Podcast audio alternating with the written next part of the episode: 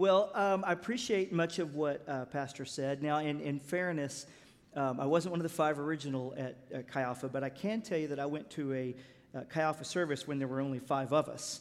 And so it was, um, it's a lot different because it's been about 10 years since I've been directly involved, but you know, we went from five people looking at each other saying, well, we are Chi Alpha to I think they have hundreds upon hundreds. And so it's really, a, it's a great ministry. Um, a lot of the things Pastor said are probably true because I didn't get married till late in life, so I had a lot of time on my hands, so I went to school a lot. So that's why I have a lot of different credentials and things like that.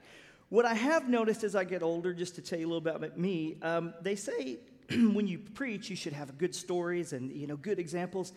And I couldn't find any that I really thought connected personally, but I can tell you about a personal story that happened to me this week, so you'll understand. Um, I wear glasses, and my glasses broke, so I had to wear these glasses from about 15 years ago. The problem is my vision's changed over 15 years. And there's this little thing um, that a lot of people who start getting older do where they wear their glasses like this. And I had a football coach who would wear it like this, and he loved to pull it way far down, especially when he wanted to look at you like this and yell at you. So this past week, uh, my wife is here, Rachel, and we have four boys, uh, four sons. So pray for my wife because she has five boys with her at any one time. Our ages vary between the youngest at five and probably technically me, the oldest, at nearly 55. So we have a very variety of um, testosterone challenges, and she gets to enjoy that. So please pray for Rachel. Um, but this week, or about a week ago, my son had a JV football game, so I'm, I'm there wanting to watch. She had to stay home because one of our other sons was sick, so we're trying to help. So I get the bright idea while I'm recording the game hey, I'll just Facebook Live this thing for her so she can watch it live. And the problem with it is several things. One, it dawns on me that while I Facebook Live, I can no longer record it for my son like he asked me or wanted me to. And the other thing is, I'm trying to Facebook Live from Lovelady, Texas, which there's not a lot of signal out there. And I'm wearing the 20 year old glasses that I can't see properly. And so I'm trying to Facebook Live, record a game, talk to the grandparents that are next to me, and what I got was the video equivalent of 25 years ago when we made fun of our parents who couldn't figure out a VCR. Because there's a video that lasted about 17 seconds of me talking to a phone because I haven't realized that the live button's on. I got the glasses down to here. I've got everything going from great grandpa trying to figure out the iPhone to just technology I start getting emails, texts, and Facebook messages from people I haven't heard from in 20 years. Nice job. I don't know yet, but when I get to my page and I see that Facebook, it took 0.3 seconds for me to hit delete because it looked bad. It looked like I had no idea what was going on. And so, um, regardless of all the other things, God will always find a way to remind you that you're not near as cool as you thought you were. And so, um, saying that, that was my only thing I could come up with a story because I want to talk about where we are today. I know Pastor is in um, Burnt Stones, and this doesn't really have anything to do with that per se. So I was reading this week, and um, my wife had, had done the chronological, a chronological plan of the Bible, which I had never done that before, so I started. And on Tuesday, I was reading and got to Genesis, and there was a real interesting thing that happened. It was a conversation between God and Abraham. And in that conversation, um, which, you know, if you've read the Bible before, you may have heard or seen, and, and I'd heard and seen it, but I hadn't really um, connected the way I did. And it was Tuesday, actually, the day I found out that Luke wasn't feeling well, and that's kind of what led to today. And what I found in this conversation was Abraham and, and, and God are talking and I'm going to kind of give you the spoiler version of why this hit me. Because as I was reading it, and we read it together this morning, I want you to at least try to hear what I think I heard. And what I mean by that is tone. Because in a good conversation, a life impactful, life changing conversation, I think there's two pieces that really come out. One is purpose. What, what's the meaning? What's the reason? What's going on in this conversation? And then the second one is intimate, intimacy. Now, when we hear the word intimacy, to be honest, in our culture, we tend to immediately think of physical intimacy. But intimate is closeness, personal. And when we are in those positions, when we really need to talk to someone, if you think about it, that's what we need. We have purpose, but we need intimate. We need someone close. We need someone who understands, someone we can talk to, who gets us. And in this conversation, for whatever reason, and I'll just give you the spoiler, it came across to me Abraham, as you see, is going to be asking God, he's interceding for someone. But the tone that I read it in that morning, it just seemed to strike me was like a dad and a father talking. You know, I mentioned that I have five sons, and particularly if you've been around younger kids, they love to play the game of what if, or they love to play the game of how far can I take this. So if you tell your son, which I've done, especially the five year old, hey, I will love you forever, I'll love you no matter what. Along the lines, we're going to get questions that want to test that. Will you love me if I take your french fries? Yes, I'll love you if you take my french fries. What if I punch you in the nose? All right, son. yes, I'll love you if you punch me in the nose. Well, what if I go break? Okay, let's just stop and let's just get to the end, son. I will love you no matter what. Unless you turn the TV off while I'm watching my Wyoming Cowboys. But other than that, we're good. So that was kind of the tone that I heard. I was hearing intimate because God is having a conversation with Abraham and I heard purpose. What's going on? What do I want? The sovereignty of God. And we're going to talk about that. So, we're going to be reading um, in Genesis. And um, let me kind of give you the background in chapters 15 through 18. Here's what's happened so far God has come to Abraham and he's given all this stuff to Abraham. And you may know Abraham from, he's the, the father of, uh, he's considered the father of many nations. God calls him that. says he's going to bless all nations through him. Abraham believes in God. He's often called the father of faith. And he believes in God, and it was accredited to him as righteousness. So Abraham's got a lot going for him. Well, in chapter 15, we kind of get that beginning. He's like, I'm going to make my covenant with you. I'm going to make this agreement. And here's what's going to happen I'm going to establish you the father of many nations. And Abraham kind of questions him on it, you know, because he's like, but I don't have an heir. I don't have a son to pass this on to. And at this time, Abraham's over 85 years old. So Abraham's probably been waiting a pretty long time, and now you're telling him something that seems pretty difficult. So in chapter 16, Abraham and his wife decide, well, God must mean that they're going to have an heir, and they do it their own way by using a maidservant, comes up with a different son. God's like, that's not the plan. Comes back to him again in 18 and says, listen, I'm telling you, I'm going to do it this way. You're going to have a son, you're going to have an heir, we're going to bless many nations.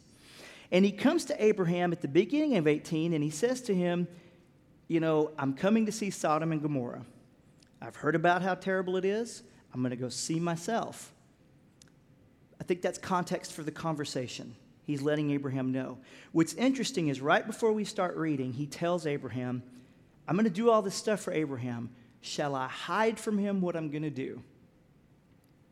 Go back to intimate, a personal connection, purpose, sovereignty of God. And sovereignty is a fancy word that just says that God can take this thing right here, whatever it is, however it impacts you, and maybe across years, days, or maybe even across miles, use it to help or impact someone else. God's not limited to one event at one time. He's sovereign. It all works together. He has it all connected. So then we come to Genesis chapter 18, kind of where we're going to focus. And we're going to focus really on verses um, 23 through 33. We're going to read a lot of it, but maybe not all of it. But this is what he says. He walks in, he talks to Abraham, he reminds him, Hey, I'm going to give you this son in about a year. Now, at this point, it's been about 13 years since the last time God told him about his son. So he's not just 86 anymore, now he's 99. And he's telling him, in about a year, I'm going to come back and you're going to have a son. So, as you can imagine, that might be a bit of a challenge for Abraham to buy into. But he says he's going to do this to Sodom and Gomorrah, and that's where he starts talking. He says, Abraham approached him and said, Will you sweep away the righteous with the wicked? What if there's 50 righteous people in the city? Will you really sweep it away and not spare the place for the sake of the 50 righteous people in it? Far be it from you to do such a thing, to kill the righteous with the wicked, treating the righteous and the wicked alike. Far be it from you. Will not the judge of all the earth do right? And again, I, I realize there's different ways we can hear God speak, but if you'll grant me the, the moment of so you can experience a little bit of what I experienced, just imagine a son and a dad talking back and forth. And the son starts to ask questions and starts to figure out really how his dad really feels about something and how the parent kind of encourages. So here God replies The Lord said, If I find 50 righteous people in the city of Sodom, I will spare the whole place for their sake. Abraham speaks up again. Well, now that I've been so bold to speak, so let me ask you I, I'm nothing but dust and ashes, but what if the number of the righteous is five less than 50? Will you destroy the whole city because of five people? If I find 45 there, he said, I will not destroy it. Once again, he spoke to him, Well, what if only 40 are found there? Now you begin to see where I started feeling like my son asking me about taking my french fries. Well, what if there's only 40? I'll spare it for 40. What if there's only 30? I'll spare it for 30. He said, For the sake of 40, I will do it. And then he said, Well, verse 30, May the Lord not be angry, but let me speak. What if only 30 can be found there? Again, he answered, I will do it if I find 30. I will not do it if I find 30 there. Abraham said, Now that I've been so bold to speak, what if only 20 can be found? For the sake of 20, I, won't do, I will not destroy it. He says, Well, may the Lord not be angry. Let me speak one more time. What if only 10 can be found there? For the sake of 10, I will not destroy it. And the Lord finished speaking with Abraham. He left, and Abraham returned home. So, you know, I mentioned to you the conversation itself. And the conversation itself is what really drew me to this sovereignty. God had a purpose. His purpose was he had he was headed to Sodom and Gomorrah. He stops and he talks to Abraham about it because he is sovereign this event that's going to impact somewhere else, somewhere that even Abraham says he knows is wicked. It's not a confusing thing for Abraham. He understands the wickedness of this city is real. What he says is this I'm not going to hide this from Abraham, I'm going to talk to Abraham. I'm establishing this sovereignty because what happens over here is going to have impact here. And vice versa what happens here with Abraham can potentially impact Sodom and Gomorrah. Now, in some study of Scripture, you'll start seeing that it's like, oh, he's pleading, it's intercessional prayer. We're all called to intercede. And that's exactly what one lesson is there. Abraham is not sitting in Sodom and Gomorrah, but he's interceding for them. And he's asking, hey, if we can find 50. I don't know how big Sodom and Gomorrah was, but obviously, 50 is a pretty insignificant number. If you could find 50 people in Huntsville who are righteous, will you spare them all? Well, what if you only find 10? God keeps saying. So we have the sovereignty there, and then we have the intimate piece. Did God need Abraham's permission? Did he need Abraham's advice? Abraham, I've been thinking about destroying something. What do you think? Not at all. He had a personal, intimate relationship with Abraham, and he shared that. Let me share with you what I am. Let me share with you who I am. Let me share with you, and you share with me. Because conversations that change and that are impactful have those pieces to it. It has the intimate, the closeness, it has the purpose, the meaning. And that's what happened. They had a conversation where the purpose and the meaning and the sovereignty intersected with the personal. And it impacts Abraham, as you'll see, it impacts the possibility of Sodom and Gomorrah as well. So those moments that we go through mean something. When I was 15 years old, had a best friend. I was almost 16, and you know, for most of us, that means we're about to drive. And he was a little older than me, so he was always coming over to my house, and he'd pick me up, and we'd run around town. And you know, when you're that age, getting to go in the car by yourself is pretty cool. It's pretty fun. And so he, we went out, and um, of course, it was a long time ago, so we would go to arcades and hang out and play video games and all that kind of stuff. And um, so he dropped me off one night and left. And a few minutes, uh, a little while later, um, my mom came home and she's like, Oh my gosh, you know, we would have been home 20 minutes ago, but there's this big wreck. And where we lived, there was a highway, and, and there was a highway that went out to the lake, and there was a highway that went back to the city. And this, you know, you turned one way or the other, and it was out past the lake that there was this big wreck, but everything blocked up. So, um, you know, my friend lived in the city, and so he was going the other way. But anyway, was like, well, I, you know, I don't know what was happening. So I called my friend to ask him if he knew what had happened. And he hadn't gotten home yet because he lived, I don't know, probably 25 minutes or so away. So I just asked him, you know, his dad give me a call. Well, um, a few minutes later, you know, we still hadn't heard from him. And so my dad says, you know, let me go see what's going on at the wreck. And he jumps in the car, he goes. And it wasn't probably 10 minutes that my dad comes back in the door. And, and you know, those moments that just kind of freeze, you know, in your memory. And he comes up the stairs, and I remember looking at him, and I remember thinking, oh, everything's okay. He just had that kind of calm look. But I wasn't right. The calm look wasn't about everything was okay. The calm look was, I don't know how to tell you what I'm fixing to tell you. Because he asked me, Do you know the license plate number of Warren's car? I did not. I'm like, No. And he said, Well, I, I can't tell because the accident involved a fire truck and a car. He said, and, and, and he just kind of froze and he was like, I, there, there's nothing left of the car, and I don't know what that means. And so, about that time, the phone rings. So, you know how you are when you're tense and you're like, hey, it's Warren. And I run to the phone, and it was his dad saying Warren still wasn't home. So, by now, you obviously know where this story is headed. So, in, in the next few moments, my dad gets on the phone with Warren's dad, and he's like, Hey, I, I don't want to scare you, but, you know, I don't know really what's happening. And about that time, Warren's dad said, I, I have to go. Two police cars have just pulled up in front of our house. And so,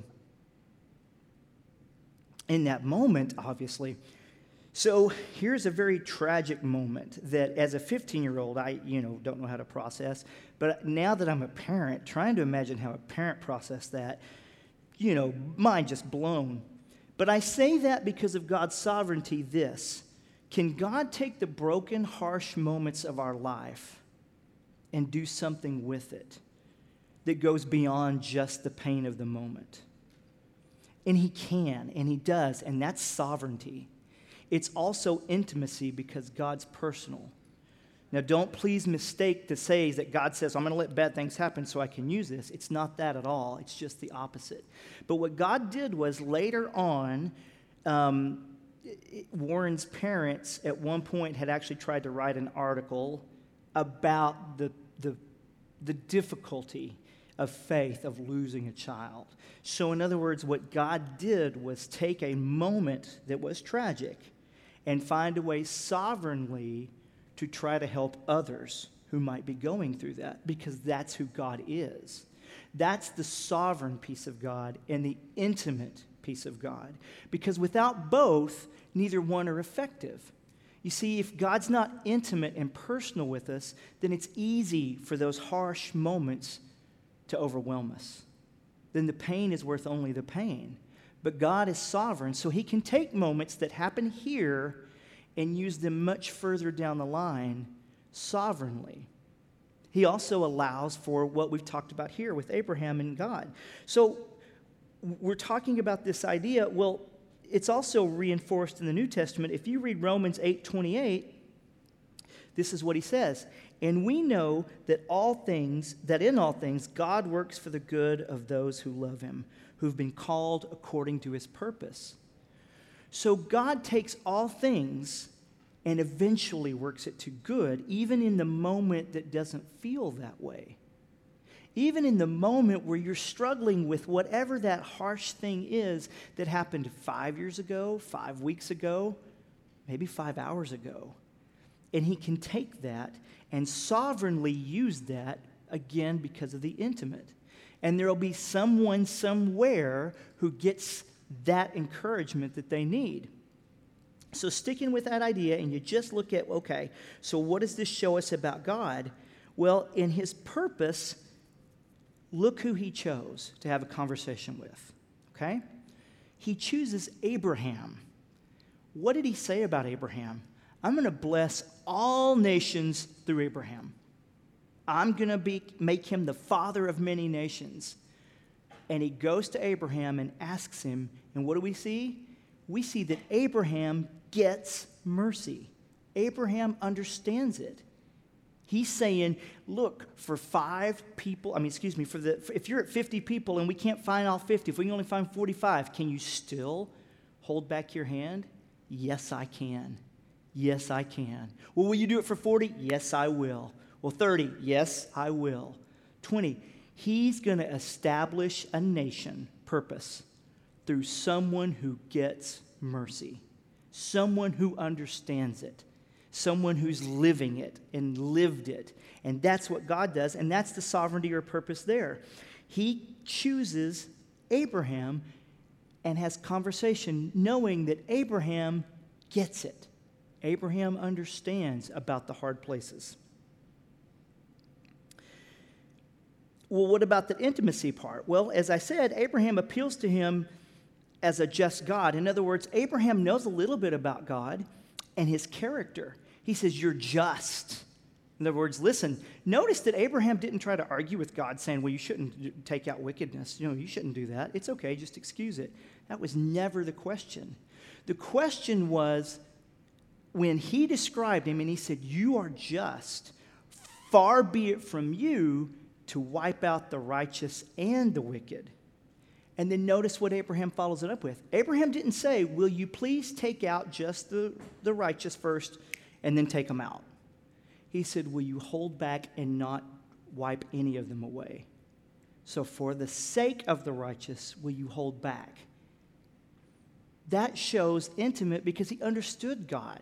He wasn't asking God to do something contrary to God's spirit. It wasn't like God came down there going, I'm going to wipe them out, I'm going to wipe them out. Oh, wait, I never thought of that, Abraham. Good thinking. Let me rethink this. God's sovereign, He knows what He's doing. His character was the intimate piece. And He says, Listen, and, you know, I mentioned being the father of, you know, four boys. So, um, as you know, with kids, we get to watch the same videos a lot uh, and over and over. And if you haven't had kids yet, you'll be amazed at how many times you can watch one video and before long you're beginning to recite it with them and you know all that. And so um, good parenting moments sometimes we watch veggie tales. Yeah yeah you get veggie tales in there man. It's all right cheer for veggie tales parents it's okay admit you're old. Um, so one of them was jonah and the big fish. And it talks about you know how jonah goes and it relates to this because jonah's called to go to nineveh and try to get him to repent nineveh's bad and in Jonah and the Big Fish, we find out they're fish slappers. They slap people with fish. So that's really bad, I guess, for veggies. But um, the idea is that Jonah gets upset because God shows mercy to them. Now imagine this God tells you, hey, I want you to intercede and show mercy. All right, I'll do it. You guys repent because otherwise God's going to kill you. Everybody repented. Now you're not going to kill them, are you, God? That was kind of how Jonah was. Jonah, in fact, gets mad at the very end and tells him, That's why I didn't want to go in the first place, because I knew you were going to be nice and forgive them. All right, Jonah, where are you going with this, bro? But th- that's what happened. God wanted to be merciful. He did not want to sit there and go, oh, I can't wait to destroy them. And I tell you that because some of us, myself included, sometimes are guilty of reading the Bible and reading it as God can't wait to nail me for this. I've screwed up, and now I've got to go hide before the lightning hits. And that's not who God was. In fact, a reference is in 2 Peter 3 through 9 in the, in the New Testament. The Lord is not slow in keeping his promise, as some understand slowness, but he's patient with you, not wanting anyone to perish, but everyone to come to repentance. Abraham, considered the father of faith, to me, understanding mercy, got that. Will you not destroy any of them if we can find 10 people who are righteous? If we can find 10 people who are righteous, I won't destroy any of them. Because the Lord is patient. That can get frustrating in our human mind, can't it? Can it get frustrating when there's somebody out there that you're really irritated with and they ain't acting godly at all, but they keep seeming to do really well? That can get real frustrating as a human being if we're not careful. But that's not who God is. God's, um, God looks at it a little bit like this. And this is what I would, you know, let's just stay there for just a minute. If you've ever been guilty, I have, of sitting there and having something or a situation that occurs, and the first thing in my mind was, see, that's what you get. I've been telling you about this. This is the way you've been treating me, and now you get a little taste of it. How do you like that? Now you know what it feels like. Now, I may be the only one who's ever been that way, but I've been that way. You know, I may say, oh, you know, look, we're veggie tail people, and we're also, no, no, no, no. We're also the people that I, just about the time I'm watching some movie, somebody lets the D word go as the eight year old comes in and stops and says, why are we watching a movie with bad language?